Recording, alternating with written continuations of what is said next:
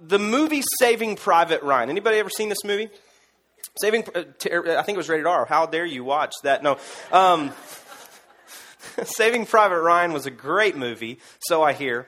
Um, but uh, it was it was a story uh, uh, uh based in World War II of uh, three brothers who were killed during the invasion of Normandy, and General George Marshall in Washington finds out that this mother is going to receive a telegram. She's actually going to receive three of them. That her sons, three of her sons, she has four, three of her four sons were killed in battle. And George Marshall determines that her fourth son is actually missing at this point in the battle. He's also fighting in World War II, and he's missing.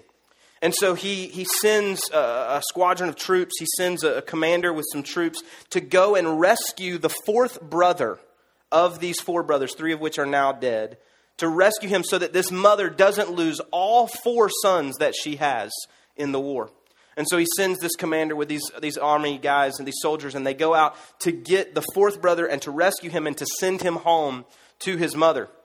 And, and, the, the movie is incredible because it kind of tracks that story of them trying to find this, this boy, Private Ryan. And so they go and they, they eventually find him, and they, there's some battles that take, take place as they're trying to get there. And the soldiers that went to rescue him, a couple of them are killed as they're going to rescue Private Ryan. And at the end of the movie, the commander, who's played by Tom Hanks, he too is shot and he is about to die. And he looks at Private Ryan, who now they're, they're about to win this little particular battle, and he's going to be saved and he's going to be sent home. And he looks at Private Ryan as he's just about to take his last breath, and it's Tom Hanks looking at Matt Damon, so you know that's good. And I mean, he's looking at him, and he says to him, he says, Earn this. He says, Earn this. Implying to him that a lot of expense has gone into saving your life. A lot of people lost their lives so that your life could be saved. And then that scene, Matt Damon, we see his face, and then we see that there's like a time lapse, and it goes from his face as a young man, as Private Ryan in the army. We see his face transformed, and he's now an old man standing in front of the grave of the commanding officer who brought those soldiers to come and rescue him. And we see his family now. He's a grandfather. We see his wife and his kids and his grandchildren standing in a distance behind him, and he's looking at the grave, and he says, I've thought about what you said every single day of my life, and I hope that I've earned it. And his wife comes up to the grave there where he's standing, and he pleads with her. He begs with her, Please tell me I'm a good man. Please tell me that I've lived a good life. Tell me that I've earned it. It's a really touching scene at the end of this really gruesome kind of war movie for some of us. But it plays on the human emotion that we have been trained to believe since birth that we have to earn our keep, right? I mean, we're taught as children, young children, that if we do good things, we get rewarded for those things, right? I mean, I don't know how, how you raise or raised your kids if you have kids or how you're going to raise them. Um, I was a lot smarter about how I was going to raise my kids until we actually had kids and I realized I was an idiot. But um, we have four kids eight, six, four, and two, and our two year old is being potty trained right now. And when she actually does the pottying in the way that we intend for her to do that, she gets an M&M right? It's terrible. I know we're bribing her. Um, there's not as many M and M's as there used to be because Dad steals some of them. But she gets a treat, right? She earns a treat when she does what we're asking her to do. Then kids get into school and they learn that they have to earn the grades that they are given at the end of a nine weeks or the end of a semester, or the end of a year. They get a grade, a report card that has grades on there that says, hey, this is the grade that you have earned based on the work that you have submitted. And so they are taught that they earned a specific grade based on their efforts. And, and then we, we go to college and we earn a degree, maybe for some of us. I remember playing sports when I was growing up in middle school, high school, and then in college, and I remember I earned my playing time, right? The way that I practiced and the way that I played and performed in the games meant that I would get more or less playing time. I earned it based on the merits of my efforts in preparation for those games. We get a job and then we learn that we earn bonuses or we earn raises or we earn promotions based on performance. And so we are conditioned to believe from birth almost that we have to earn certain things. And then, if you do any type of kind of summary study of most world religions, there is an aspect of earning something. Maybe earning good karma, maybe earning some good afterlife experience, or earning some better life in a regenerated future life. And so, there is something about my actions here earning something that is to come. And then we look at the Bible and we look at Christianity and we look at Jesus and we see that maybe there's some of that too, or what role does earning play? And then Jesus talks about He is the way, the truth, and the life in John chapter 14. He says, I'm the way, the truth, and the life. No one gets to the Father except through me. And then we're left to try to figure out, okay, then how do I get to the Father? What, what good things do I have to do? Maybe you look at the Old Testament and you see that there's law in the Old Testament. I mean, God, through Moses, gave to the children of Israel, which is really the, the story of the entire Old Testament, He gave to them a bunch of laws. And the way that they could earn righteousness almost or be found in right standing is if they kept the law. They did all these good things. They tried not to disobey the law. They tried to do the right things. If they did something wrong, they had to make atonement for that by bringing a certain sacrifice every single year on that day of atonement or the day that they were supposed to remember that they had done wrong and they had to make right for that. And then Jesus shows up in the New Testament. He shows up in what we call the Gospels, which is Matthew, Mark, Luke, and John. These four stories that really, for us, tell the story of the life of Jesus on earth. And he encounters a bunch of people who are still attempting to keep the law and to put on other people that they come in contact with the weight of that law. And Jesus tries to tell them that he is the fulfillment of the law, that found in him is all the law. And so there's this constant tension in the Gospels between the people that are trying to earn their keep, earn their righteousness by keeping the law of the Old Testament, versus those who believe in the message of Jesus Christ when he says that you don't have to earn anything, you just have to believe in who I am. We're going to continue a series today that we've been started we started a couple weeks ago. It's called Blueprint for Life. And Blueprint for Life is really for us a how to guide for Christian living. It's found in the book of James. James is in the New Testament. It's a letter written by a man named, guess it, James, right? The New Testament's very tricky like that. And so James writes a letter. He is the half brother of Jesus. He was a guy that did not believe the teachings of Jesus when Jesus was on earth. And then Jesus dies and appears to James, and James then believes that what Jesus has been saying is actually true. And so James writes a letter later in his life after Jesus has gone back and ascended back to heaven according to the scriptures. And he writes a letter to a group of Jews, former Jews, who have been converted to Christianity. So he's writing to that audience, and that's important for us to keep in mind. And in James, we see this, this really interesting idea where he talks about faith and works. Works is another way of saying maybe earning something, the things that we do to maybe earn something. And he, he introduces an idea, or he at least continues the idea of this tension that existed in the Gospels. This tension that existed between those that were religious leaders, keepers of the law, and those that were really followers of this new way of teaching of Jesus. And James really addresses this in James chapter 2. And there's, there's a seeming kind of contradiction when he writes this with something else in the New Testament. And we'll address that in a few minutes. So, James chapter 2, if you got a Bible, you can flip there. If not, it'll be up on the screen. James chapter 2, beginning in verse 14. This is what it says What good is it, my brothers, if someone says he has faith but does not have works? Can that faith save him?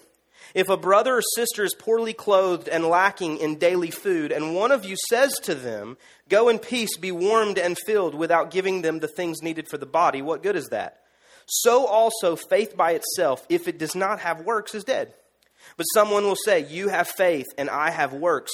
Show me your faith apart from your works, and I will show you my faith by my works. Now, there is what seems to be a contradiction here based on what James is writing in James chapter 2 with another guy who wrote about two thirds of the New Testament. His name is Paul. It's the Apostle Paul. He wrote a, a, huge part of the New Testament, and Paul addresses some of these same issues. But in the book of Romans, chapter 3, you don't have to turn there, although we'll go to Romans later. This is going to be on the screen. This is what Paul says. In Romans 3, he addresses this entire idea, but in Romans 3 28, this is what he says. For we hold that one is justified by faith apart from the works of the law. And so he's saying, Paul is saying in Romans 3, that we who, who believe, we're justified by faith apart from works. And then James in James chapter 2 says that you can't separate the two ideas. So Paul has said that you can't put them together. You don't have to put them together because faith is separate. It's apart from works. And James in James chapter 2 says you can't have faith without works. If you have faith without works, it's dead. It's no good to you. He later says in James chapter 2 that if you separate faith from works, the faith that you have is dead. It's a corpse almost. So, how do we reconcile these two ideas? What part does works have in a salvation experience in Christianity? What part does what we do? Can we earn any part of this? What is James trying to say to us? And is it any different than what Paul is saying to us? Actually, these two, these two guys completely agree. Because you have to remember who Paul is writing to and who James is writing to, and most of us don't really know that, but I told you right up front, and this is easily found if you read through any type of reference material. James is addressing a group of Jews who have already converted to Christianity. Paul is writing to a group of people in Rome, and he's writing it so that they would understand. If you read the book of Romans, it's really a, a great outline of the entire gospel message. The book of Romans is really a foundational guide to Christian living. That's another way, another book that you can read. If you're kind of new to the faith, you can read through the book of Romans and really find a lot of foundational truths that Paul outlines for these people in Rome, this, this place that was the centerpiece of the known world at that point, about the things that they should believe relating to Jesus Christ and the teachings of Christianity.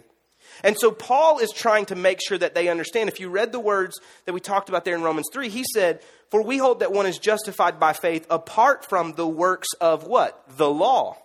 He's talking to primarily a group of pre conversion people so that they would understand that the works of the law, the keeping of the Old Testament law, plays no part any longer in the gift of salvation. And so he's saying to these pre converted people, you don't have to worry about keeping the letter of the Old Testament law as long as you have faith and you believe in the person of Jesus Christ.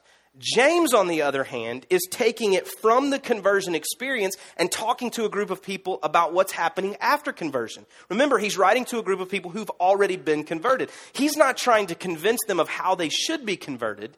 He's saying, You've already been converted, and now what happens? He says, What we read there, he says, Okay, you have faith. You've already been converted. You've already been justified. You have this experience that's already happened over here. Now, what happens? Almost, almost this kind of question. Okay, you, you, you've, you, you, once you believe now, how should you live? Over here, Paul is saying, How should you believe? How should you enter into this eternal life? How should you gain righteousness? And James is saying something already after that. You've already gained that. You've already gained righteousness. You've entered into this relationship. How now should you live? So they agree on this. They also agree on what the conversion experience looks like. It's also found in the book of Romans. It's in Romans chapter 10. This is what Paul writes to a group of people to help them understand how they are to believe or how they're to be converted. This is what he says in Romans chapter 10, verses 9 and 10. Because if you confess with your mouth that Jesus is Lord, and you believe in your heart that God raised him from the dead, you will be saved. For with the heart one believes and is justified, and with the mouth one confesses and is saved. So, this is good news for everybody in the room today. Confess and believe. Confess and believe. Some of you have done that, some of you have not done that, maybe.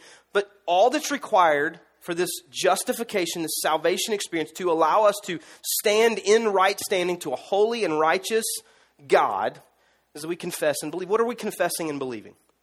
Paul outlined it here in Romans, but we are confessing that Jesus Christ is Lord. Now, that, that might sound like an empty phrase to some of us, but if we understand the words that we're saying, we're saying that Jesus Christ, a man who came to earth and said with his own mouth that he was the Son of God. I reference in John chapter 14 where Jesus said about himself, I am the way, the truth, and the life. No one gets to the Father except through me. So some people argue that Jesus was a good man, and he was. Some people argue that Jesus was a good teacher or a scholar, and he was that as well. But Jesus said about himself that he was more than just those things because he said, I am the Son of God. So you can't just believe he's a good man or a good teacher unless you accept the words that he said when he said he was the Son of God. Because if you do, you're actually saying that he would be kind of out of his mind if you don't believe that.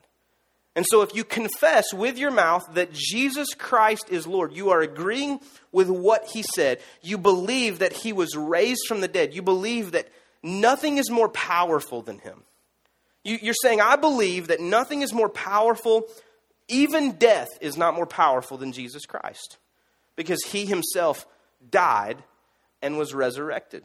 And so I confess with my mouth that Jesus Christ is Lord. He's Lord of everything. Lord, he, I'm allowing Him to be the Lord of my life, to have control of my life, to lead and guide and direct me. So I'm having that confession with my mouth and I'm believing in the teachings, the words, the life of Jesus Christ. If I confess and believe, then I can be saved. It's not about the works that I do. It's not about me earning salvation by doing enough good things. We can't stack up enough good things as I was taught as a child, to ever get to heaven, right? There's no amount of good things that we can stack up to eventually stand on the top of those good things and stand before this holy and righteous God and say, Look at all the good things that I've done with my life. No. According to Paul, this writer of the huge part of the New Testament, we have to confess and believe in order to be saved.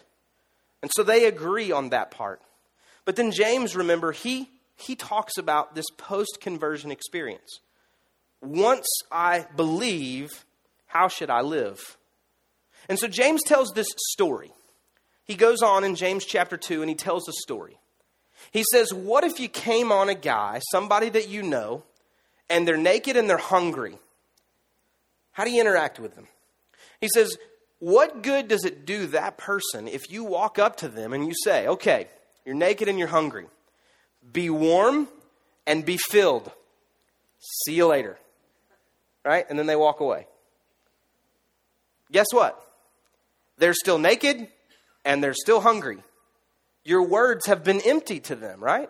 Your words have done them no good in changing the condition that they had with their life.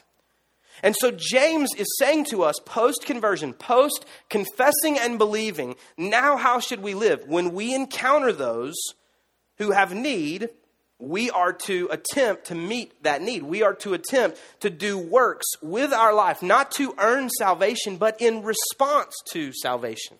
Because what is salvation? Salvation is this free gift given by God that we don't deserve, that we have not earned. And so, in response to receiving this free gift, we now give as best we can with these works to other people. So, without doing that, what does it say about us? James says it's as if we have no faith at all. That it doesn't matter what we say with our mouth if we don't do anything with our hands in the world. That one stings a little bit for me. That one hurts a little bit for me because I wonder what am I doing to show what I believe? How am I living to demonstrate the things that I believe with my heart? Is my faith dead because of a lack of works? And I, I, ran across this in some study resources that I have when I prepare to speak, and this is what it says it says, We might say that good works cannot produce salvation, but salvation most certainly produces good works. We might say that good works cannot produce salvation, but salvation most certainly produces good works. Works are not meaningless, they are an important factor in revealing our faith to those around us. Jesus himself, in the book of Matthew, I've referenced that a couple times. It's kind of the catalog, the stories of his life. In the book of Matthew, he himself said this in Matthew chapter 5, verse 16. He said, Let your light so shine before men that they see your good works and glorify your Father in heaven. Let your light so shine before men that they see your good works and glorify your Father in heaven. So people are glorifying your Father in heaven based on what they see you doing, not on what they hear you saying.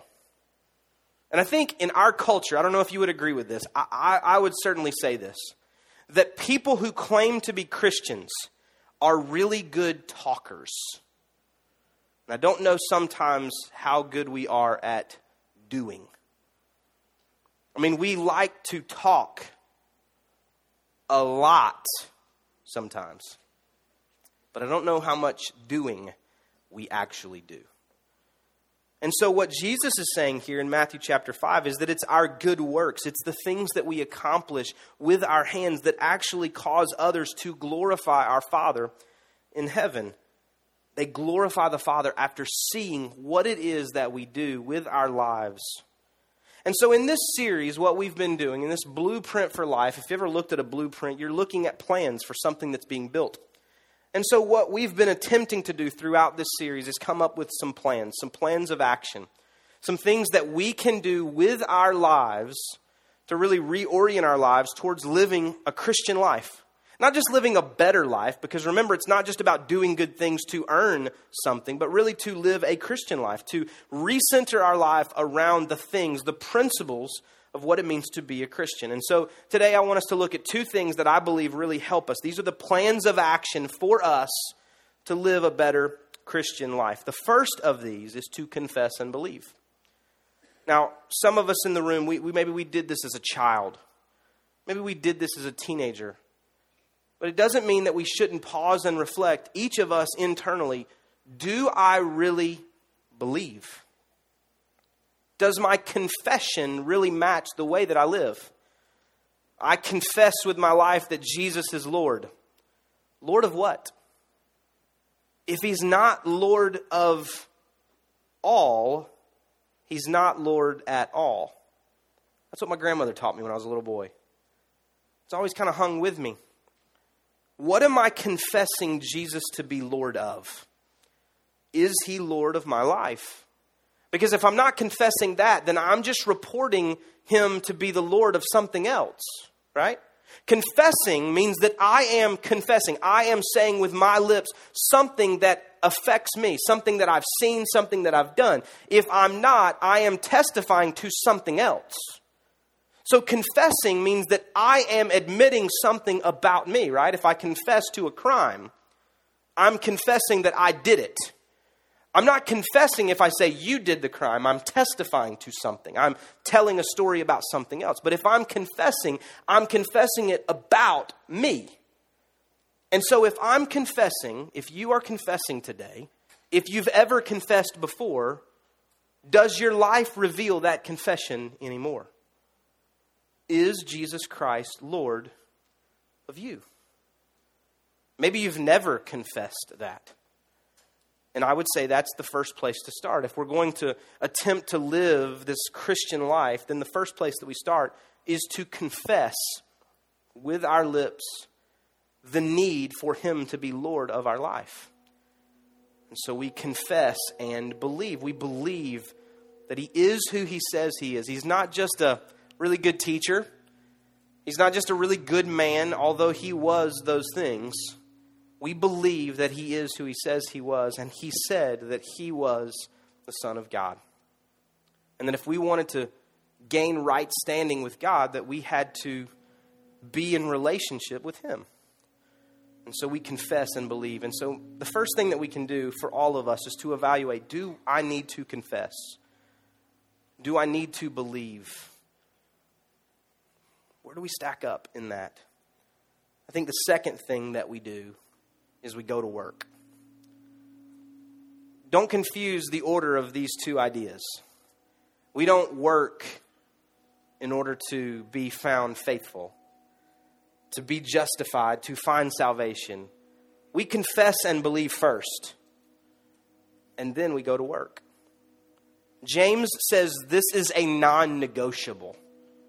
James says to us, and I believe the writings of Paul agree with this idea that if I'm not doing something after I say that I have experienced the free gift of salvation, then the faith that I claim to have is actually false. And I don't want to have false faith. It can't be enough just to pray a prayer. It can't be enough just to say that I believe. I actually have to do something with my life to demonstrate what I have received. And so I go to work. I mean, we, we referenced the movie. Private Ryan lived his life according to that last scene. He lived his life attempting to earn what had been paid for him. And that's not what I'm saying for us to do. Because you and I can never repay Jesus Christ for the price that he paid for us on a cross. That's the story. If you don't know that, Jesus Christ, the Son of God, came to earth as a baby. It's what we celebrate at Christmas. And he lived for 30 years. And then the last three years of his life, the, the 31, 2, and 3 years, he was in ministry, walking around, teaching, preaching, doing miracles these incredible things that astounded people and confronted the religious people, the people that wanted to keep the law. And he would constantly cause them to evaluate what it was that they really believed about life and about God the Father. And he made some people so angry that at the end of his life, they arrested him, they beat him, and they hung him on a cross to die. And he was dead for a couple days. And then he was alive again. He resurrected. It's what we celebrate on Easter. And then he appeared, according to the book of First Corinthians, he appeared to about 500 people after he was resurrected. And it names names. It names people who could have easily said, No, he didn't appear to me. That's not true. But they, they didn't say that. He appears to these 500 people, and then eventually he ascends back to heaven. When he died on the cross, he died for you, and he died for me. And no amount of good works can repay him for the price that he paid. When you and I mess up, and I don't know if anybody else in the room does, but I do from time to time. When we mess up, when we make mistakes, when we do things that we know don't honor and please God, those things are covered through the work of Jesus Christ on the cross.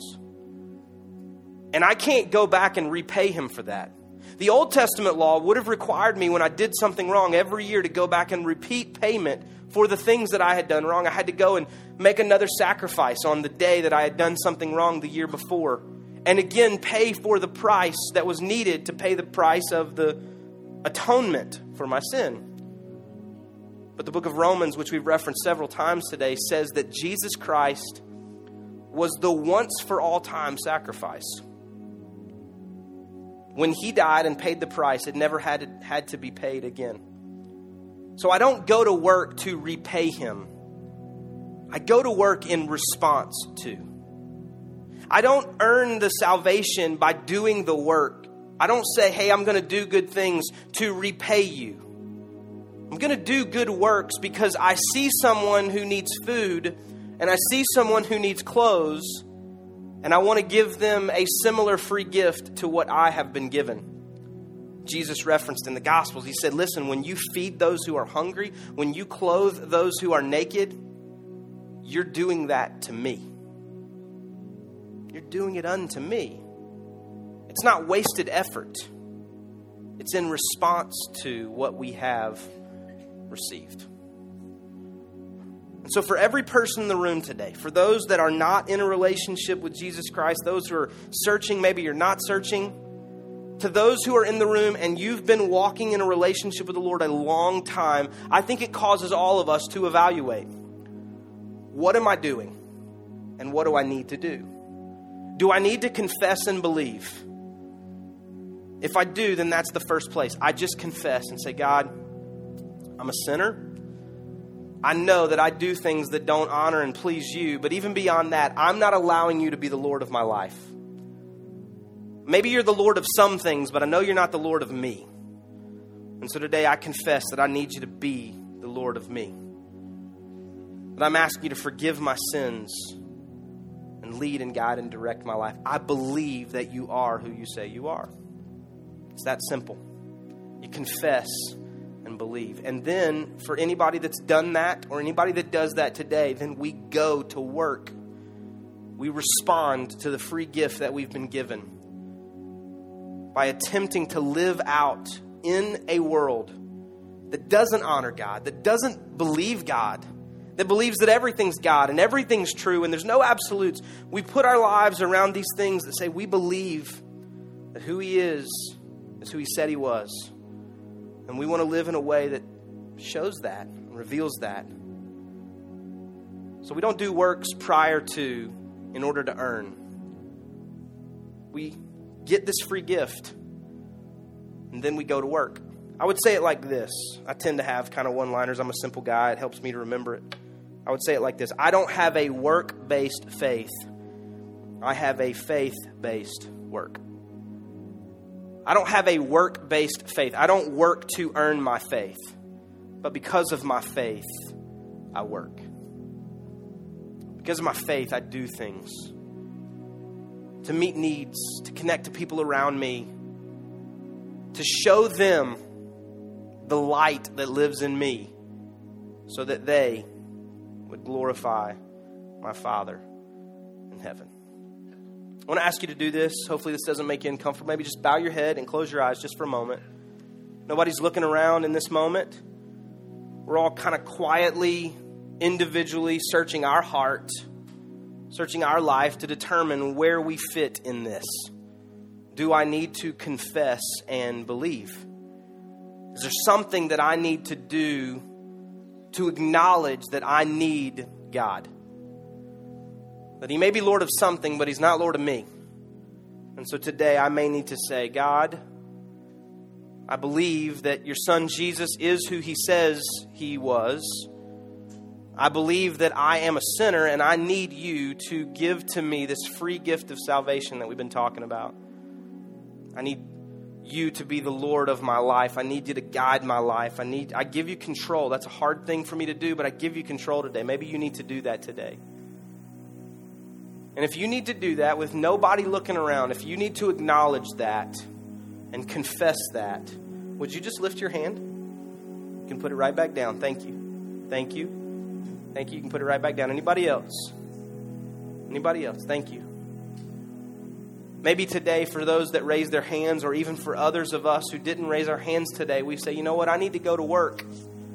I need to make sure that when I am living this post conversion experience life, this I believe, I have faith, I have confessed, I need to make sure that my life reveals that, that my life honors that, that I live in such a way that people know who I am and what I am by the way that I live. I need to go to work. Would you lift your hand? Thank you. You can put it right back down. Thank you. A lot of hands. A lot of us believe that. God, today I thank you for who you are. I thank you that you are a God who loves us, which we sang about earlier. I thank you that you're a God who we can pray to and sing to and gather together and celebrate and worship. God, I thank you that you sent your Son, Jesus Christ, to come to earth so that we could have the opportunity to believe in him, to know what your love looks like in a really tangible way. That according to your word, you loved us so much that you sent your one and only Son to come and to live on this earth and to die on a cross so that we could believe in that. And we could believe in your love because of the sacrifice of your Son. And we could have eternal life. And so today I pray for the folks that raised their hand who need to confess that you are Lord of their life.